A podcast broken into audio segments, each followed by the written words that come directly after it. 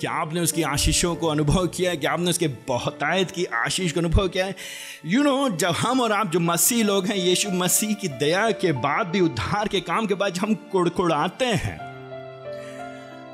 जब हम प्रभु के अनुग्रह को जब हम तिरस्कारते हैं यू नो हम क्या कर रहे हैं ना? उसने अपने आप को मेरे लिए दे दिया। और क्या चाहिए? और यू वांट मोर और क्या चाहिए? आई मीन हम में से प्रत्येक जन यहाँ पे हैं, आज के हम सब के तन पे कपड़े हैं। हम सब के बदन ढके हुए हम लोग पास ज़्यादा ही कपड़े हैं, कम नहीं है। हम सबके पास खाने के लिए ज़्यादा ही है, कम नहीं है। हम सबके पास सोने के लिए जगह है। कोई कल रात में फ्लाईओवर के नीचे सोया था? कोई है यहाँ पे जो प्लेटफॉर्म पे सोया था कल रात में? हम सब के पास सर छुपाने की जगह है। भौतिक चीज़ें प्रभु ने दिया है, वैसे भी दिया है प्रभु ने। कब हम संतुष्ट होंगे? किससे हमारा कंपटीशन है? क्या हमको अडानी बनना है कि हमको अंबानी बनना है? कि हमको यीशु मसीह के जैसे बनना है?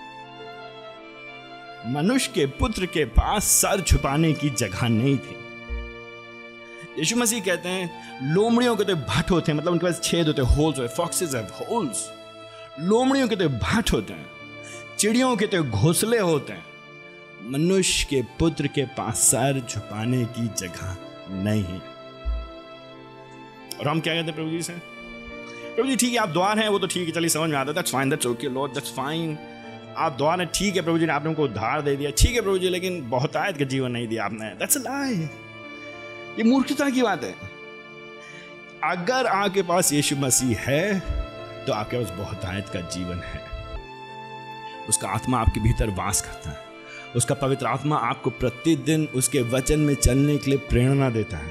पाप से लड़ने की शक्ति देता है। यीशु मसीह के जैसे बना रहा है। उसने हमको दे दिया है तो हमारे अंदर क्या होना चाहिए? धन्यवाद की भावना होना चाहिए।